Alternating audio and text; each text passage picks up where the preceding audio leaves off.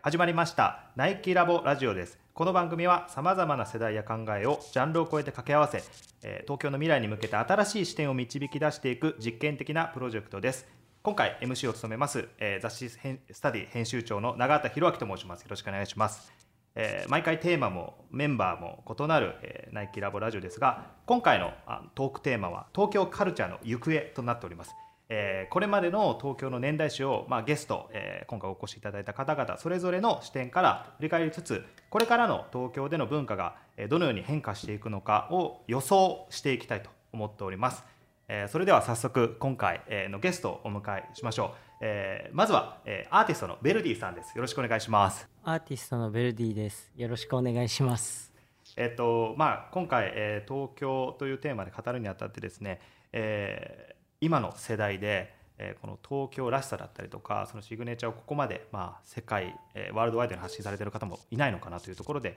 えーお呼びしました個人的にもですね、えー今のヒップホップシーンラップシーンと日本をつなげるなんかそういう橋渡し役のような印象もすごく強くて、えーまさに、まあ、今のストリートシーンを代表する方のお一人であると思います。お次は、えーダイナーカフェ、えーブレックファーストクラブの共同経営者であり、えーママルリという、えーケータリングサービスを手掛けていらっしゃるルリさんです。よろしくお願いいたします。こんにちは。よろしくお願いしますお。願いいたします。えっ、とルリさんはあのまあこれは本当に勝手な印象かもしれないんですが、ガストロノミーとそのファッションだったりカルチャーをつなげたまあ第一人者という印象もありつつ、かなりこう、えー長くこう東京の、えーカルチャーシーンに携わってこられた方でもあり、そしてまあ今なおですね、そのブレックファーストクラブというお店からいろんなこうコミュニティを作られているような印象もあるので、そのあたりもまあ含めて今日はお伺いしたいと思っております。はい。はい、えーそして最後は、えーファッションディレクターキュレーターの、えー、小木本海さんことポギーさんです。よろしくお願いします、はい、よろしくお願いします。お願いします。昨年までですかねユナイテッドアローズサンズ。と3年前ですかね。3年前。にユナイテッドアローズを独立して、はい今あの渋谷パルコの中にある 2G うんのファッションキュレーターとか、まあそういったことを務めてますね。はいはい。あの個人的にはまあその、えーサンズのディレクターというところももちろんそうなんですが、えーその前に手掛けてらっしゃったリカウマンド・ティアーズというもう本当にあのストリートとそのラグジュアリーだったりとかをつなげたあのかなり早い段階でそういうものを打ち出していたお店という印象が強くてもうその時に僕は、えー、小木さんのことをあの存じ上げていたのであ、そうなんだ。ありがとうございます。非常に今回、えーまあ、光栄でありながら緊張もしております。はい、よろしくお願いします。よろしくお願いします。はい、まず最初にあのお三方のその関係というかあの今回まあこのお三あの三方で喋っていただくの初めてということなんですけどもそれぞれの関係についてあの軽く教えていただけますか？多分僕がルリさんに初めてお会いしたのは多分ルバロンですね。そうですね。はい青山にあのルバロンドパリスっていうナイトクラブが2006年から十何年ぐらいまで 存在してて、はい。えーそこにねはい。遊びによく来ていただいてましたよはね。い、内装も結構すごかったですよね。なんかこうラグジュアリーな感じで。で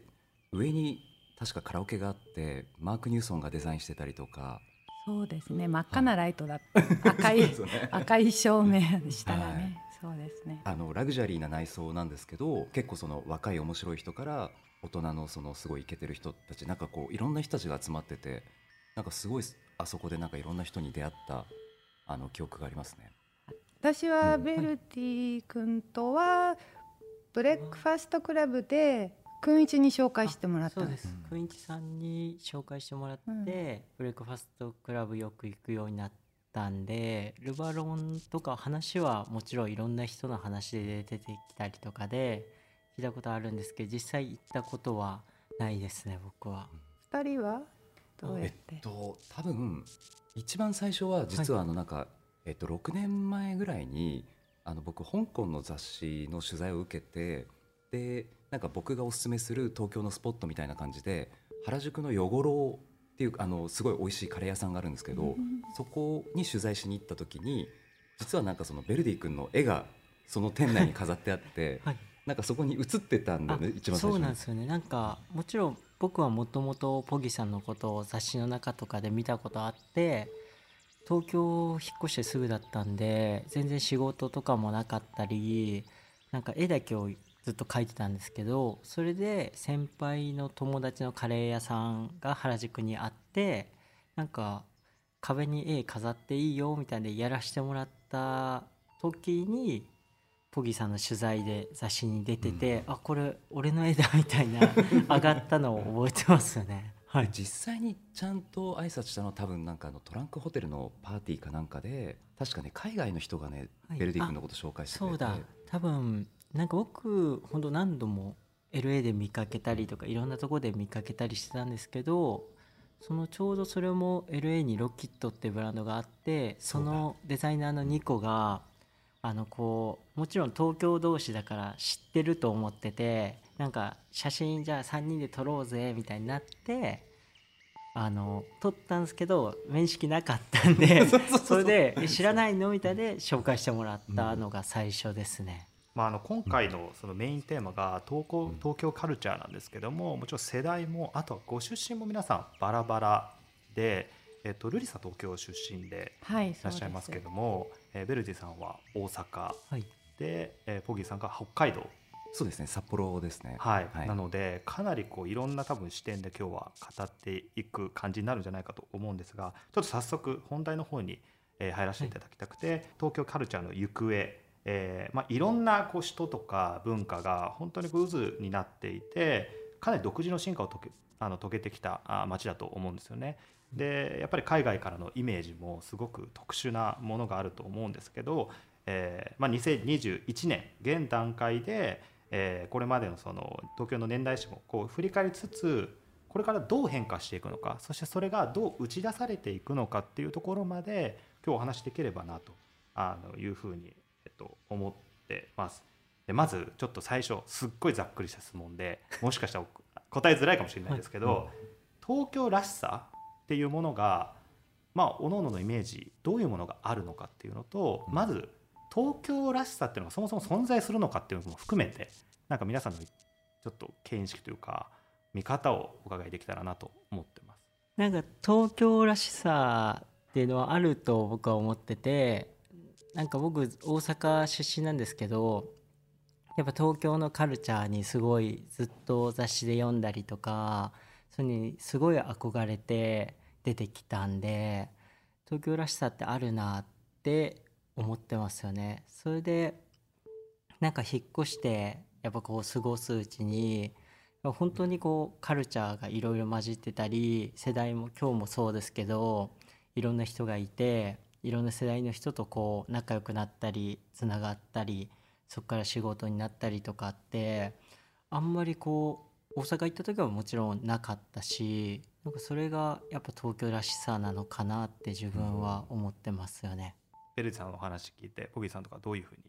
あでも自分もやっぱりその札幌に行った時にそのもう雑誌とかを通じて東京のファッションシーンにすごいもう妄想と憧れと抱いていたのでもうこう東京に来たくてしょうがなかったですね。なんか自分がこう感じてた東京らしさっていうのはそのファッションだったり、まあ、ファッションに関してもあのモードだったりその、えー古着だったりかなんかそのいろんなジャンルある程度自分なりにこう掘っていたりあとはそれだけじゃなくその例えばこう車とかアートとか食とかなんかこう幅広くその掘ってあの都会的に発信してるっていうのがなんか自分の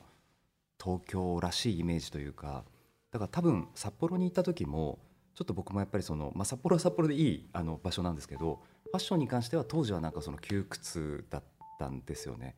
だからその東京ってやっぱりそのいろんなジャンルのエキスパートが集まっているのでコミュニケーションの幅がすごく必要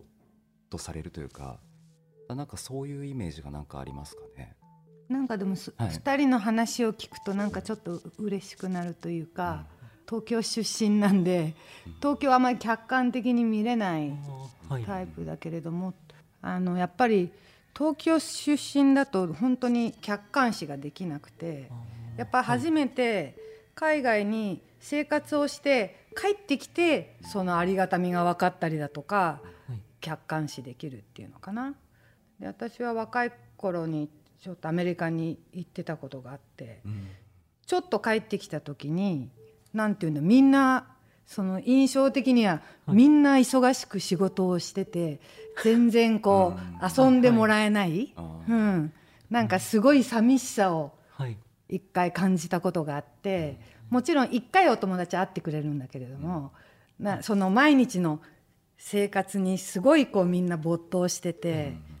あの小津安二郎の「東京物語」って映画があるんだけれども、おじいちゃんおばあちゃんがあの東京に出た息子娘家族を訪ねていくんだけれども、忙しくて全然相手をしてもらえないっていう 話が、あこういうことなのかって やっぱりだから東京物語って言うんだとかって思ったりして。であのその後本当に東京に戻ってきた時はもう仕事をもうすぐゲットして、もう絶対暇にしちゃいけないって 東京で。あの大人として生活していくには仕事しなきゃいけないんだと思って、なんかそういうなんかちょっと変わった、まあ、そこからすごい忙しくしてるんですけど、なんかその忙しいっていうか仕事をみんなすごいしてるっていうのはすごい感じますよね。なんか自分はパートナーが LA なんで向こうでいる時とこっちの人うん。の仕事のこう差といううかん。をすごいなんかこうゆっくりしてる時とこうめっちゃ仕事する時みたいうに、ん。なんか LA のその僕の周りの人たちは分かれてて、毎日は全然仕事してないように見えますよね。うん。確かに。だから本当に地方から東京に出てきたりとか海外から東京出てきたりしたらすごい寂しい思いをしてる人っていうのは結構いるんじゃないかなっていうのは初めて東京を離れてちょっと戻ってきた時にすごい痛感しました。でそれすごい分かります、僕あの妻と結婚して出てきたんですけどこっちにそんなに知り合いがいるわけでもないし仕事があって出てきてるわけじゃなくてなんかダメだったら帰ったらいいかじゃないですけど一回こう挑戦したいじゃないですけどそのそういう気持ちで出てきたんで最初意外と本当友達も少ないし結構こうこのまま頑張ったらいけるのかなって結構不安にはなりましたよね。うんうんうんいや自分も本当そうっすね。うん。なんか自分がこう東京に出てきたのって24年前ぐらいなので、なんかその時って結構その北海道からあの東京とか本州って言ってたんですけど なんかその本州に出てった人たちに対してなんかお前はその地元を裏切ったみたいななんかちょっとこう そういう風潮も当時はあったんですよ。応援してくれる人ももちろんいますけど、うん。なんですかね大阪から東京とかと違ってなんかその海を渡っていくのでなんかその東京の人がニューヨークに行くぐらいちょっとその下手したらそれぐらいの決意がなんかうん。いるというかで僕も結構もうはい。東京に出てきてからかなり寂しかったよね、はい。い、ろいろね本当に。そうですね。あのやっぱりそうなんだね。たまにはい。東京行ったりはしてたんで、うん。たまに行ったらみんな遊んでくれたりそうそう。あの なんだろうどっか連れてってくれたりとかあるんですけどずっといるとやっぱりそんなことないじゃないですか。だからそれは寂しかったなって今思い返せば思いますよね。あとなんかちょっと僕思うのが東京のシーンってこう東京のファッションとかそういうクリエイティブなストリートかわかんないですけど意外とこうギュッとされててうん。雑誌とかで見るとこって本当もうここじゃないですか。だから外からの人がいきなり入れるかって言ったら今でこそ SNS とかがあるから全然自分で発信してなんか面白ければもっと見見つけられたりあると思うんですけど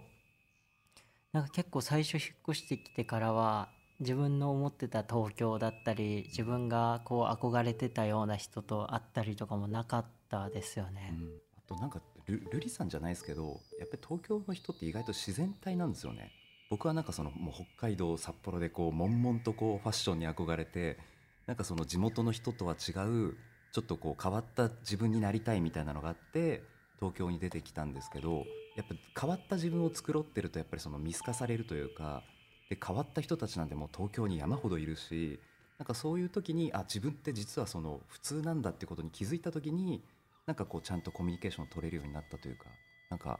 そんな感じはありますかね。海を越えると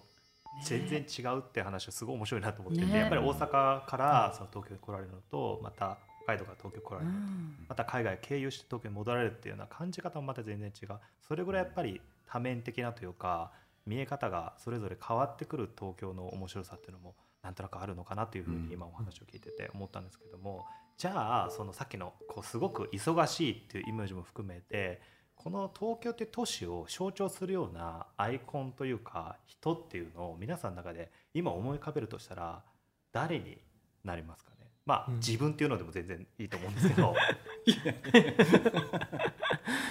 ベルディさん先生2 2人でも。人でもいいですか？2人だったらあのやっぱ僕が東京出てきたかった憧れとかその東京といえばでずっと思ってたのはやっぱ2号さんが東京だなと思っててそれはなんか海外とか自分が行くようになって LA のクラブとかでなんか話しかけられたりどっかお店行って話しかけられて東京から来たって言ったらみんな絶対2号俺めっちゃ好きだよみたいになるんですよね。そこで話が盛り上がったりなんか東京出身のデザイナーグラフィックデザイナーだったりアーティストっていうだけで原宿の裏腹の話とかみんなしてくれるしなんかその東京といえば2号さんかなって思ってるんですけど、海外に行くとねみんな神みたいな、ねそうですね。なんかもう一人あげあげたいのが、まあ、野村くんいちさん、うんうん。なんかくんいちさんを通じてというか一緒に遊んだりとか本当いろんな人とつながってるっていうか仲いいし夜もなんか東京の一個象象徴なのか分かんないですけど、今コロナでそんなことはないですけど週末だったりまあ平日でもいろんなとこでパーティーやってたりあのポップアップやったりとかでそれをこうみんなすごい移動するじゃないですか。そういう時にどんどん広がってってなんかそういうののなんか一番中心にいるのがくんちさんなんじゃないかなって自分は思ってますよね。確かに。僕はあのちょっと意外かもしれないんですけどバージルなんですよね。ベルディ君が言ってたようなその、まあ、自分も影響を受けたその東京らしいものっていうのをなんかその自分たちなりに吸収してその東京らしく一番発信してるのがあのバージルなんじゃないかなってその東京にあ東京ベースの人ではないですけどなんか自分はそんな感じがしてますね。まあ、まさにさっきあのすごい忙しいっていうキーワードあったんですけど、うんうんうん。まあ、バージルとかはずっとこう携帯いじってるイメージもありますし。そうですね。細かく返信してますしねいろんな人たちに。なんかあのこうなんていうんですかね。本当に一つ一つの行動が急いでる感じとかっていうのは確かにめちゃくちゃ東京っぽいなって言われてみると思います。ね。ルイさんまさに東京出身でいらっしゃるので。はい、難しいですね。難しいと思うんですけど。ん。誰ということはできないけどやっぱりいつも私は人に囲まれまあ店をやってていろんな人が出入りしてるところにずっといるから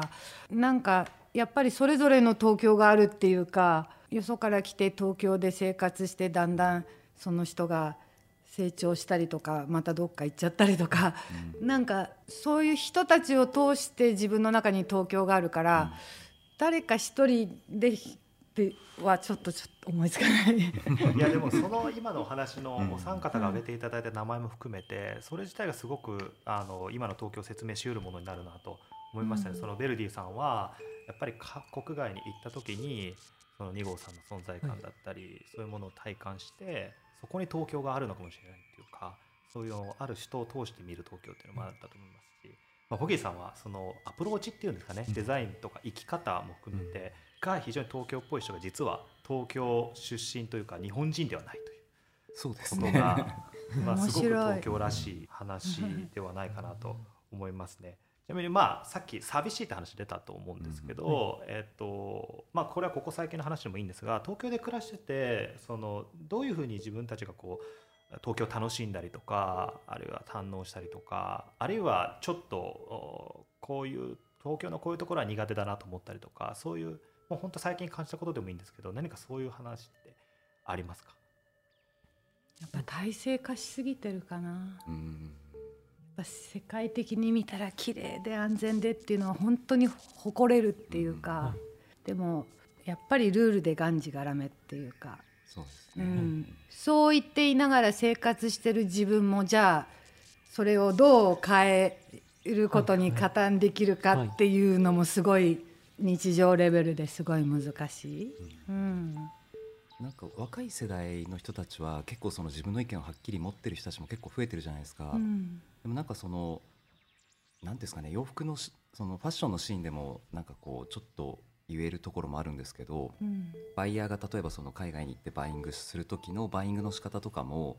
なんかその海外と日本人だだとちょっと違うなと思ってましてなんか海外だとブランドのプロダクトが良くてでデザイナーの考えがはあのそうしっかりしてて面白いなと思ったらじゃああなたのブランドをあのうちで扱わせてくださいっていう話になるんですけど、でもなんかその日本人の人ってどこのお店であなたのブランドはやってるのっていう質問だったり今デザイナーをやる前は何をやってたんですかみたいな。で例えばそれがあの前職が有名なブランドとかにいたとかになるとあそれいいですねみたいな感じ。そのなんですかね。自分のその物差しでこう測れないというか、うん。なんかそういうのは、まあ、ちょっとこう瑠璃さんがおっしゃってたこととずれちゃうかもしれないですけど。でも近いものはありますよね。それはすごい思いますよね、なんか本当自分の好き嫌いじゃなくて、うん。こういう人たちが今こういうこういう人を推してるから好きとか、だからなんか一定の周期で同じような人がすごいこうメディアに出たり、いろんなものに出てそれが終わればまた違う人が出てみたいな、なんか冠というかこうスポンサーみたいなのが違うだけでいつも同じような人たちが同じしグループ展だったりとかそういうのはしてるなみたいなありますよね。ある種それはだからカルチャーの流動性みたいなものがちょっとこうなくなってる部分もうんうんある。それが何によってそうなっているのかっていうのはうん。皆さんどういうふうに見てますか？何かそこに理由があるのか？それは時代ならではの理由なのかもしれないですけれど。やっぱこうなんとなく若い子たちに流行ってるんじゃないかとかこうなんだろう実際見てない人が多いのかなって思いますよね。なんとなくその小池さんの言ってたように違うお店で置いてんのを見てまたこっちもやろうとかと一緒な気がしますよね。うん。雑誌の作り方とかもそうなんですけどよく言えばストーリーを大切にするんですよね。なんかそのあのこのデザイナーはもともとどこにいてとか今はこういうことをやってるとか。でもその、うん、悪く言えばその一発でこれいいってそのなんか言えないというかそれはなんかあるかもしれないですね。なんか自分で自分のことで言うとなんですけど僕はもうその原宿のカルチャーとか裏原のブランドとかにずっと憧れてきて東京引っ越してけどまあ個展やったりちょっとだけ T シャツ作ったりとかしてたんですけどなんかこう日本のファッション誌とかから呼ばれることもずっとなくてけど自分で LA 行って LA の友達と服作ったり LA の LA でルックブック撮って向こうの人たちが来てくれたりたまたま日本に来てた韓国の人とかがストーリー載せてくれたりとかそういうなんかこうちゃんとこう認められるっていうか今みたいな形になるまではなんか結構海外とかでちゃんと来てる人とかが増えてから東京の人に認めてもらったというか東京のこういうシーンのとこに入ったのかなっていうのはありますよね。だから最初会った時名前がベルディだし私、あの海外の人かと思って英語で話しかけちゃったあそうですよね。はい。結構いろんな人に間違えられてる。間違えられるっすよね。あと歩いててなんか写真撮ってくださいっていうのを英語で言われたり することもありますよね。でも確かにベルディ君はそういうところに一番ねなんか苦労してるイメージが。そうですね。うん。だけどなんかあのけどそれもだいぶ今は変わってきてるのかなと思っててやっぱ自分より下の世代とかグローバルな子が多いしそのさっき出た発言とかもなんか例えば選挙のこともちゃんと言うし差別のことも言うしとかなんか海外でなんか今までだったら海外で流行ってるものは好きだし流行ってる服は買うしとかこう音楽は聴こうとするけどそういうなんか発言的なこととか選挙のこととかまでなんか真似しないというかっていうのがあったと思うんですけど今若い子たちはもちろん当然そういうのもするし話もするしみたいな。だからなんかブレイクファストクラブとかでそういうディスカッションの会があったりで、なんか自分もたなんか何回か参加しましたけど、うん。そういう時もやっぱみんな若い子が多いですよね、うん。だから今若い新しい世代の東京の子たちはすごい面白い子が多いなって日々思ってますよね。あそういうセッションやられてるんですね。はいやってますね、えー。あのいいですね。うん。いろんなそのその時の社会情勢のテーマでトークのイベントが今2つやってます結構面白いです。え面白いですよ、えー本当に。えー。結構緊張緊張感もあるし、うん。あの なんかあんまりない機会だからいいですよねあの回。うん。え東京らしさっていうものをその形作ってるものの中に確実に平成の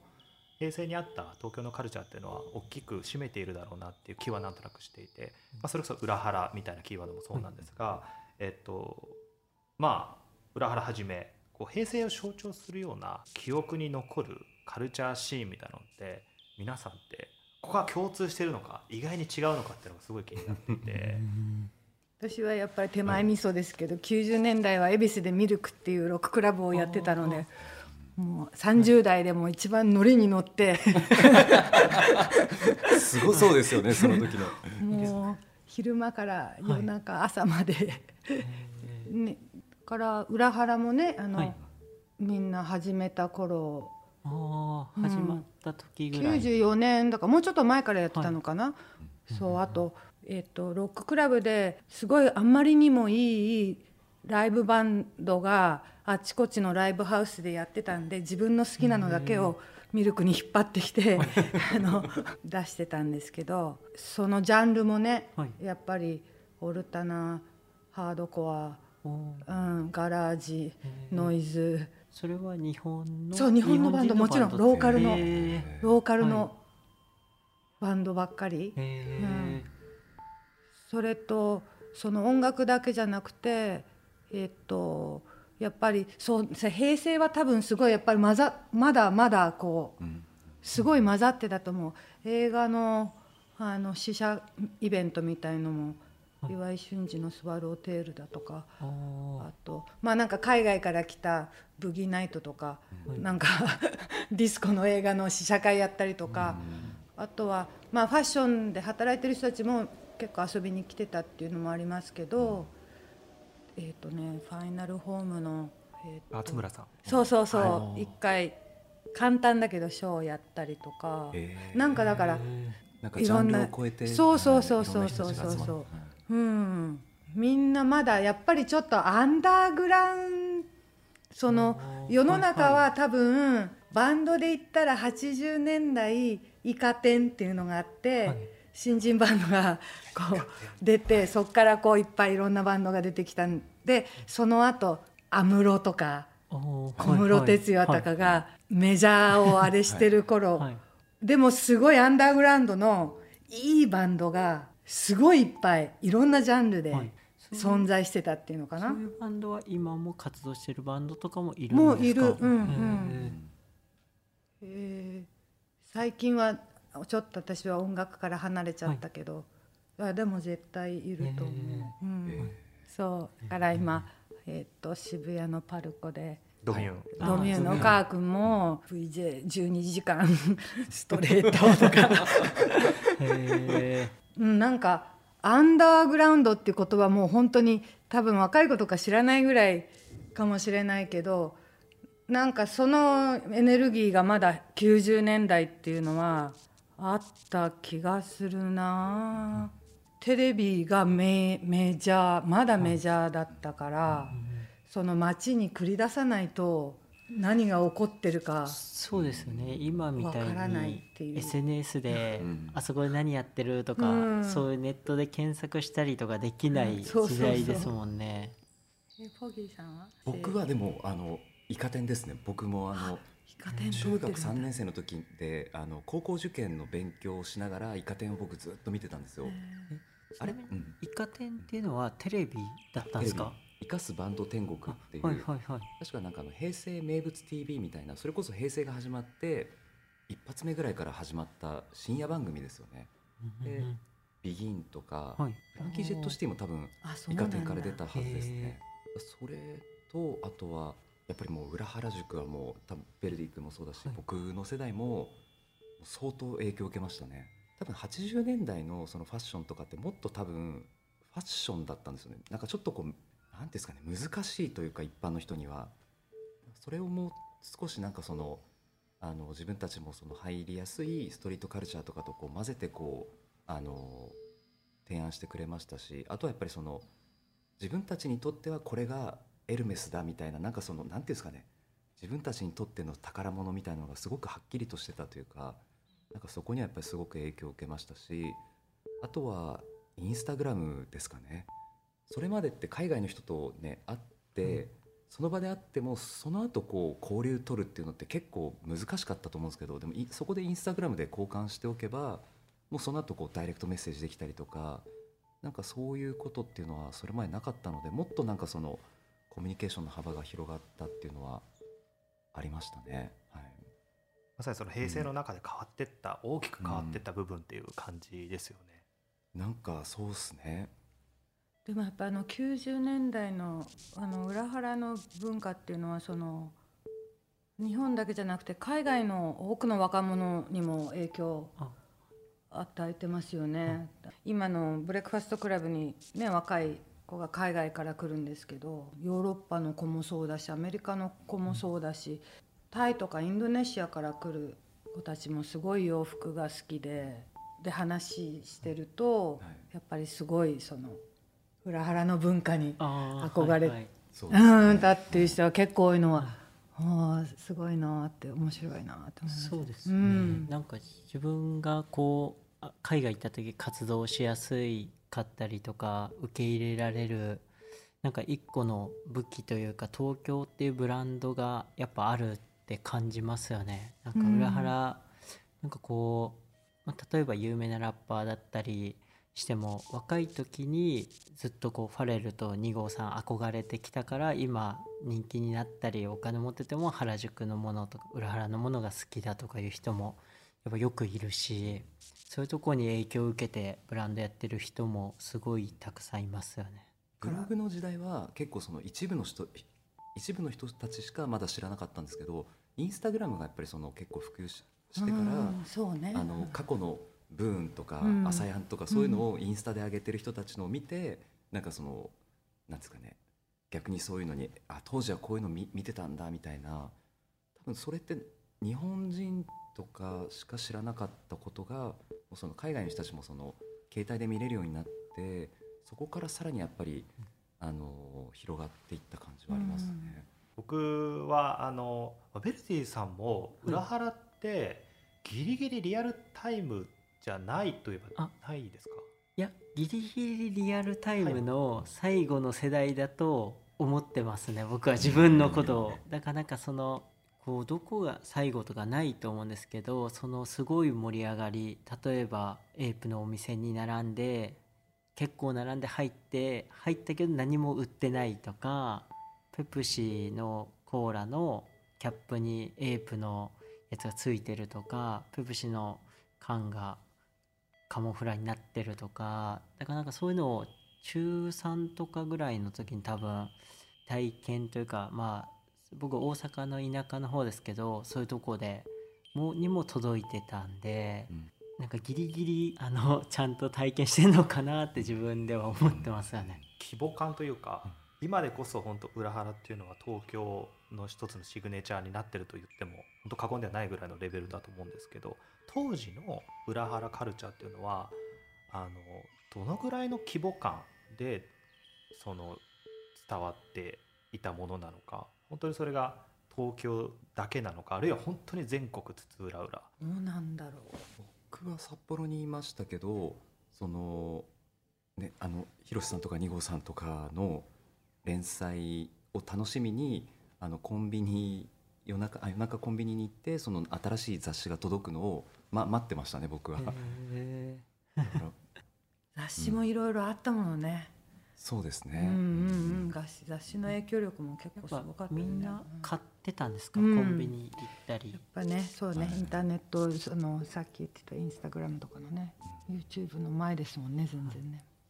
そのあたりのこう、本当に、まあ、豊かな時代って言ってしまったあれなんですけど、まあ、ででも確実に豊かではある面ではあったと思うんですよね。それがじゃあ今度令和えー今にこうどう引き継がれてでどうさらに展開していくのか僕本当今回あのお集めいただいたこのお三方あは逆にそこをこう引き継ぐ語り部じゃないですけどという役割はすごく大きいのかなというふうには思っていてやっぱり当時を知っているっていうのもありますしあるいはその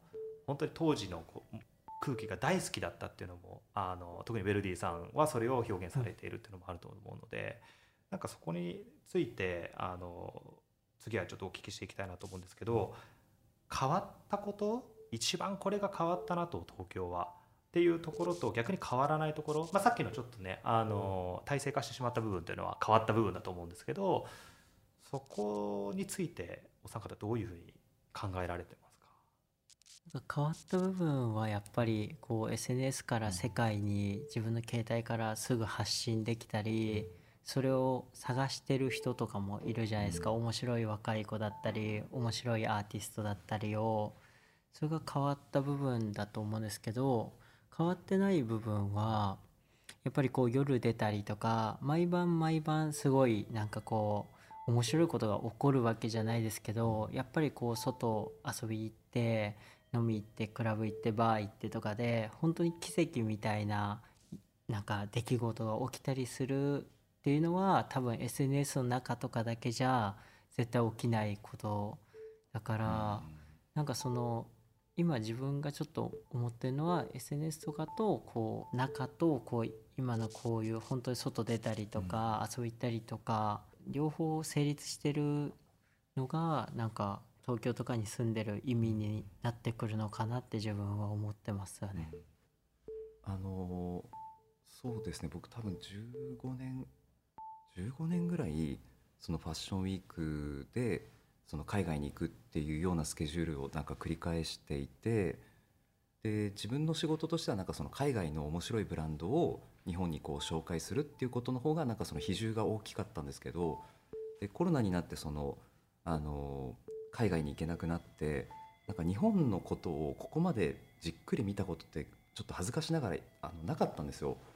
でじっくりこう見たら見るほどなんかこう面白い若い子たちもすごい多いなっていうのに気づいていてでそのそれってでもなんか無理してその若い子たちとそのコミュニケーション取ってるわけじゃなくて自分がバイヤーやってた時も海外のブランドやってる人たちって結構僕より一回あの一回りとか下手したら二回りぐらい若い子たちとも多かったんですよ。その視点がなんかその日本に変わっただけでそういうチャンスをなんかもらえたその、まあ、コロナはあんまりいいことで全くないんですけどそこはなんかすごいこう僕は良かったなと思っていてでその例えばその30代中盤ぐらいのデザイナーがこうその東京で面白いことを発信していて、まあ、彼らも今でももちろん頑張ってますしなんか20代の面白いデザイナーたちもすごい出てきてたりとかアーティストもなんかこういたりとかなんかそういう子たちがなんかこうもっとその海外にこうできるようなことだったり、まあ、でも一番なんかそのベルディ君がなんかそういうきっかけを作ったのかなっていうのは僕は思ってましてなんかこう日本人特有のこう先輩後輩カルチャーみたいなのをなんかこう気持ちいいぐらいこう吹き飛ばしてくれたというか なんかそれ以降なんかこういろいろ多分なんかやりやすくなってると思うのでねなんかギリギリ自分が早かったのかなとは思ってますよね。なんか本当にさっき言われてたようように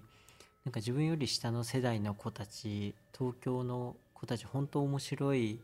こと多いからよく遊んだりなんか逆にいろいろ教えてもらったりとかそういう教えてあげれることは教えてあげたりみたいな風になってますよね。あとなんかこう東京のそのファッションだったりそういうとこって外に開いてなかったのをちょっとでもこう開けていけたのかなっていうのはちょっと思ってますよね。せっかくの機会なので、なんかこう具体的な、この人今、まあ、個人的に注目しているみたいなことを、もしあの上げていただけるとその人たちがめちゃくちゃエンパワーメントされるかもなっていう感じもしつつ。デザイナーだったらその MASU とかあとはなんかあの亮太大門。あ大門君、なんか彼も面白いよね、はい、はい、あの僕もうん。まだお会いしたことないですけど、インスタとかで見たりで、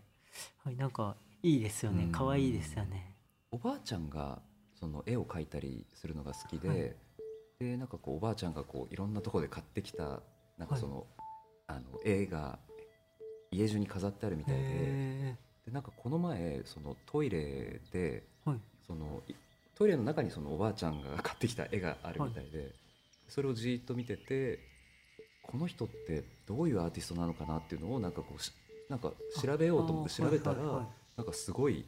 なんかこうかっこいい作品を作ってるアーティストででなんかその時になんかこうおばあちゃんが本当に絵好きなんだとかなんかそういうことに気づいたみたいなことをはい熱く語ってたよ。なんか ちょっとなんかねおもし面白い。なんか、へー。僕まだお会いしたことないですね、でこの間いきなり DM がき来たっすマジで？ねあのだからちょっとびっくりしました。若い子からいきなり DM 来ることない。なんかよかったらみたいな、うん。飲みませんか的な なんか新しい世代いいなって思いますよね。自分もなんかね、はい。えー、といきなりなんかこう夜夜なんかあの、はい。LINE 電話が来て、なんかこう相談みたいなこととか、あとなんかいきなり渋谷で今フリマやってるんで来てくださいみそたいな。の日 その日かもっすねもしかしたら。違ったかな。それもなんかその、はい。一部屋の中にその友達たちがなんかその自分の着なくなった洋服とかをこう持ち寄ってうんみんなでなんか売ってるような感じでそれもなんかすごい面白かったんですよね。でなんか大門くんの絵がなんか2個ぐらい置いてあって「これは何?」って聞いたら「いや絵売ってます」みたいな。で「えいくらなの?」って聞いたら「いやあのいいねでいいっすよ」みたいな感じでそれってでもね逆に困るんですねいいねは、うんその名前出していいならあれですよね。もうずっと仲いいですけど東京ビタミンとか、うん。ユースクイーク、クリエイティブドラッグストアとか、まあ、その辺周りの子たち多分みんな同世代なんですけどそこはそこの。その子たちは面白いですよね、うん。それでまあさっきも名前出たんですけどうららちゃんって女の子たち面白い女の子も面白いし、なんかそれでみんながやっぱつながってますよねそこは。それがなんかおもしいいいいなというか、なんかもちろんこうもっと上がってほしいしそういうのを見てて自分ももっと頑張りたいっていうかもっと世界でやっていったりとかうん。東京でもなんかこうひ引っ張っていけるって言ったらおかしいんですけどなんかそういうふうに自分は思ってますよね。ルリさんなんかそのあのブレイクファーストクラブに来てる若い子うん。って面白い子とかいないんですか、結構いるけれど表現をする場所じゃないからそうねそのトークショーのまあうららとかあとトイレ展覧会をしばらく前から。はいはい。どっこい石もやってましたね。ああそうそうそう、一番最近ではいぶきああ、うん。はいはい。いぶきちゃんがやったりして。募集中です。で募集してるんですか？うんまあなんか出会いがあって、はいはい。ああ自然にそう出会って。そうそうねやっぱりねいいあのトイレを見て、あやってみたいとか。うんうんうん。あんまり力入ってない感じですけれど。それってその若い子がブレイクファーストクラブにその作品持ってって見てくださいみたいなのもありなんですか？あもちろあんそういう感じです。あとはまあ大体会話から店の会話から始まる感じうんの じゃあ次どう？みたいな。まあ働いてらっしゃるスタッフさんとかも実はその俳優をしてたりする子もいたりとか結構そのあそうですね。そういう意味で言うと本当駆け込み寺じゃないですけどなんかそういうなんかこうセーフティーネットっぽい印象もあって。あそうですか。リコちゃんは自分でブランド洋服ねあそうですよね。立ち上げました、うん。広田理子は。と和田しおみも絵でこの間パルコの美術手帳のギャラリーでおオイルこうですね。うんうんうん。へえそうですね。多彩はい、ですね、うん、あとは。俳優の藤江拓磨君とかもそうですね。今ちょっと夜お休みしちゃってますけど悪魔。はい。結構みんな3人とも多分イエーイっていうテンションじゃないんでなんかこう多分チルアウト チルな感じまあ、で、一応あのあのそうねなんかすごい自由な店に見えますけれど、一応接客業というかちゃんとした 飲食店なので仕事はちゃんとできないと。いけませんよって働いてはもらえないので。でも本当にこういうあのそれこそコロナで例えばご飯食べに行きましょうっていうのもなかなか難しい中でその若い人たちもその上の人たちだったりとかあるいは、ね、あの自分が憧れてる人に名前を挙げてもらったりとか「君いいよね」って言ってもらう機会すらちょっと少なくなっているのではないかっていうふうに思っていはいはてなんかやっぱりそれがモチベーションになったりもするじゃないですか。あいいと思ってくれてるんだって。いうだからなんか今のお話はすごく挙げていただいた人たちにとってはものすごく大きな勇気になるんじゃないかなとあの思いますね。ちょっと本当最後のあのお題というか、えー質問なんですけどあの、まあ、いろんな時代を経てきた中でそのこの先の東京、えー特に、まあ、あのいろんな開発が進んでる都市もありますがどういう都市に、えーなるだろうかあるいはなってほしいみたいな個人の願望も含めて多分皆さん結構そこに関しては考えられてんじゃないかなというふうに思っていてそれをぜひ正直なところをお伺いしたい。なんかそれこそさっきのファッションの話じゃないですけど東京の本来魅力であったことを海外の人たちがもうその吸収してさらに自分たちなりにアレンジして発信してるじゃないですか。あなんかそのもちろんその東京でファッションで言うとあの例えばそのシュプリームのお店そのなんていうんですかねパリでシュプリーム買いたいと思っても1軒しかないんですよ。でもその東京でシュプリーム買いたいと思ったら3軒あるじゃないですか。なんかそのそうなんですよ。本家はニューヨークなのに、うんうんそのまあシュプリームだけでも3軒あったり、あと古着っていうジャンルジャンルだけでも、まあさっきも話しましたけどあのヴィンテージもあれば、あのまあ原宿に行くとそのカルチャー古着みたいなのあったり、高円寺に行けばあのヘリテージ系の古着あったり、下北沢だと今もう安い古着たくさん買えたりとか、あとはその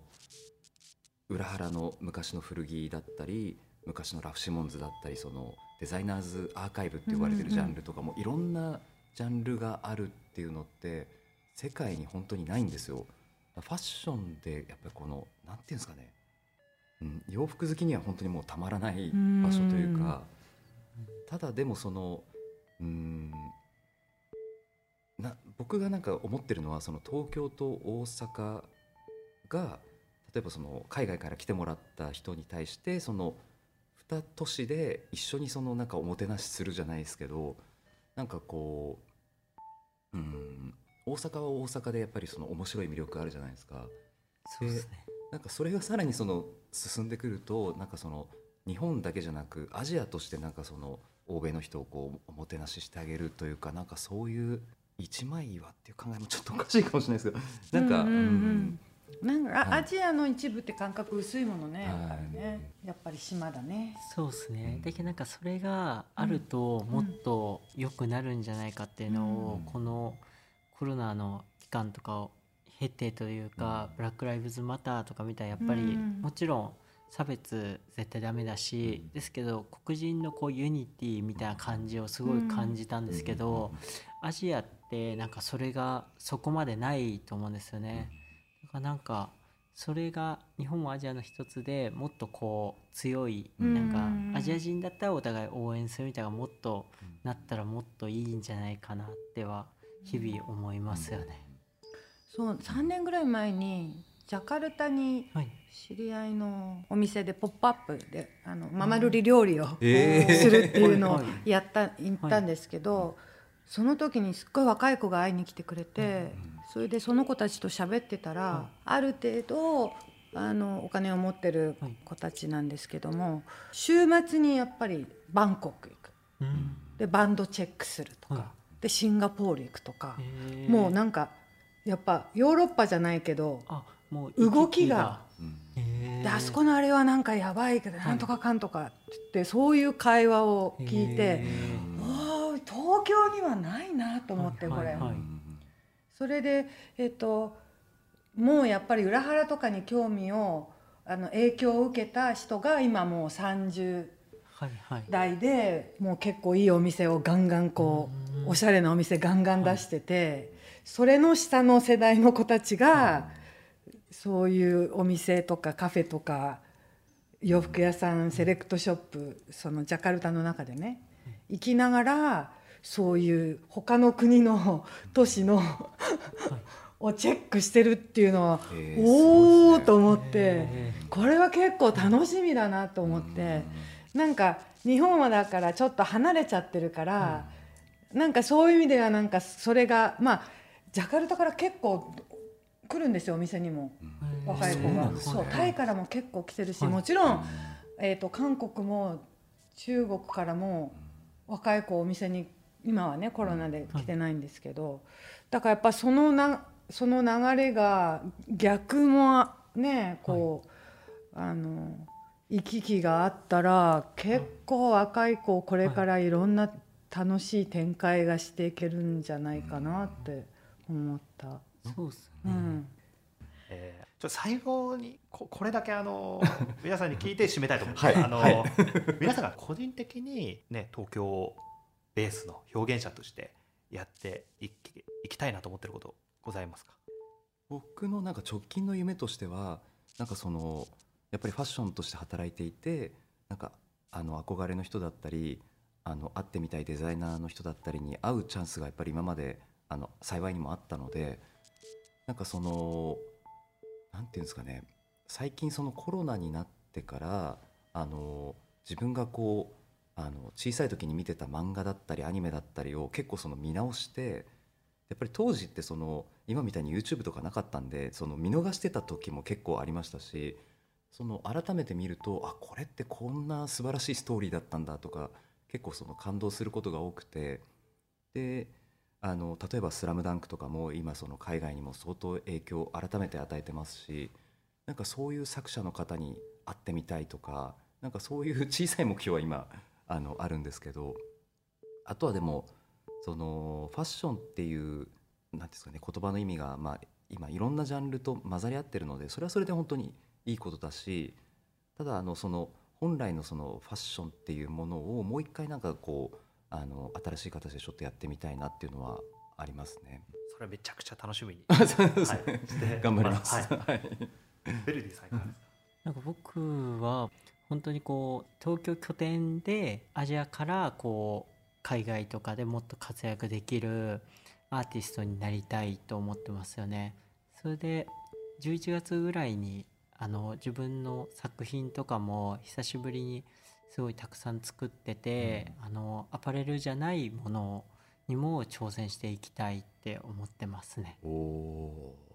最後ルリーさん。私はみんなよりも結構年なのでずっと新しいもの新しいものを追っかけてきたんですけどブレックファストクラブを開けてからは変わらないをどちらかというとテーマにしてていろんな人が来たらそれをいつでも寛容に受け入れられるやっぱり人間でいられるよう努力したいなと思ってます。うんそれ僕イタリアに行った時にすごい感じました。うん。なんかあのあのイタリアのファッションの人となんかもううん。7年前ぐらいですかね食事した時にうん。そのやっぱり東京がすごい羨ましいって言ってたんですよ。その東京とニューヨークってその半年ごとに新しいお店ができたり、うん。あの新しいことが起こってたりなんかそういう刺激的なことってイタリアってあんまりないじゃないですか。あの結構その毎日同じ道散歩して同じレストラン行ってみたいなこう結構同じような生活をずっと続けてる人が多いじゃないですか。うんうんうんで11時ぐらいになるともういろんなお店も閉まっちゃったりするぐらいの、じゃないですか。でもなんかそのそれを言われた時にその東京の人たちって逆にその同じことを続けられなくなってるなっていうのは感じたんですよ。そのイタリア人の逆にそのあの同じことを続けられるゆあの豊かさというかクオリティオブライフみたいなのをうんなんか逆に感じたのでなんかそこにそこのレストランに久しぶりに行って同じ人が働いてたり昔の話とかできたりするとすごい嬉しいですよね。うんうんそうですね。反復じゃないんですよね、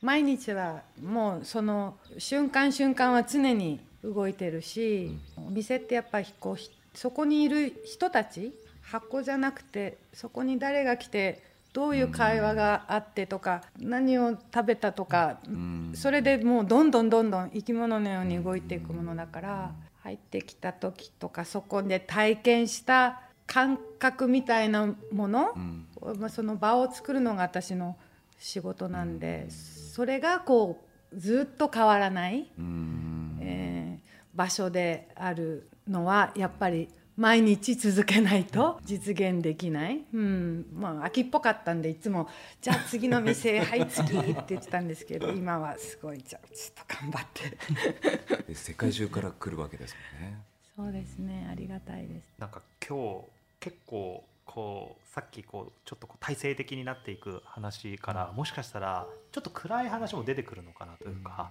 あまあ、コロナっていうのは確実にいいことではないので、うん。そういうのもちょっと勝手に想像したりはしたんですけど、あのアジアのことも含めて、うん。あの連帯感も含めて、えーまた全然違う景色が見えてきたような感じがあの自分の中ではしたので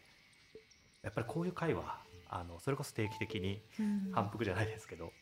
やっていくと言葉にならないことが言葉になっていく瞬間というのはたくさん立ち現れるのかなというふうに今日は聞いてて感じました。ね実際にこういうちょっと硬いかもしれないですけど、テーマでお三方でお話ししてみて感想っていうんですか？どういうふうに感じました？話してみて。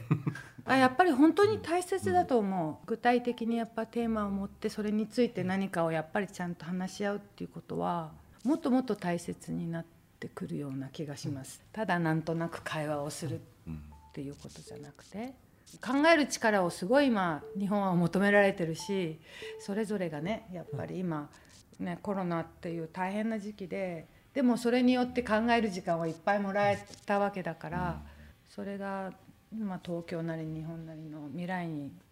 の力になっていくことだと思うんでこういう機会は本当にありがたいです。また作りましょうということで ぜひ。そうですね。はい。うん。なんか同じ座組でまたお話しするとまたさらに違う議論が生まれたりとかするのかもなという、えーところを思いつつもですね、えー今日この辺りで、えー締めたいと思います。あのこのナイキラボラジオはあの今日聞いていただいたようなこうポッドキャストの他にも音楽とか映像とかいろんなあのコンテンツがありますので、あのまあ、リスナーの皆さんもぜひあのナイキのアプリから、えーいろいろとチェックしてみてください。えーというわけで本日のゲストはベルディさん、ルリさん、ホギーさんお三方でした、えーモデレーターは長畑弘明が務めさせていただきました。どうもありがとうございました。ありがとうございました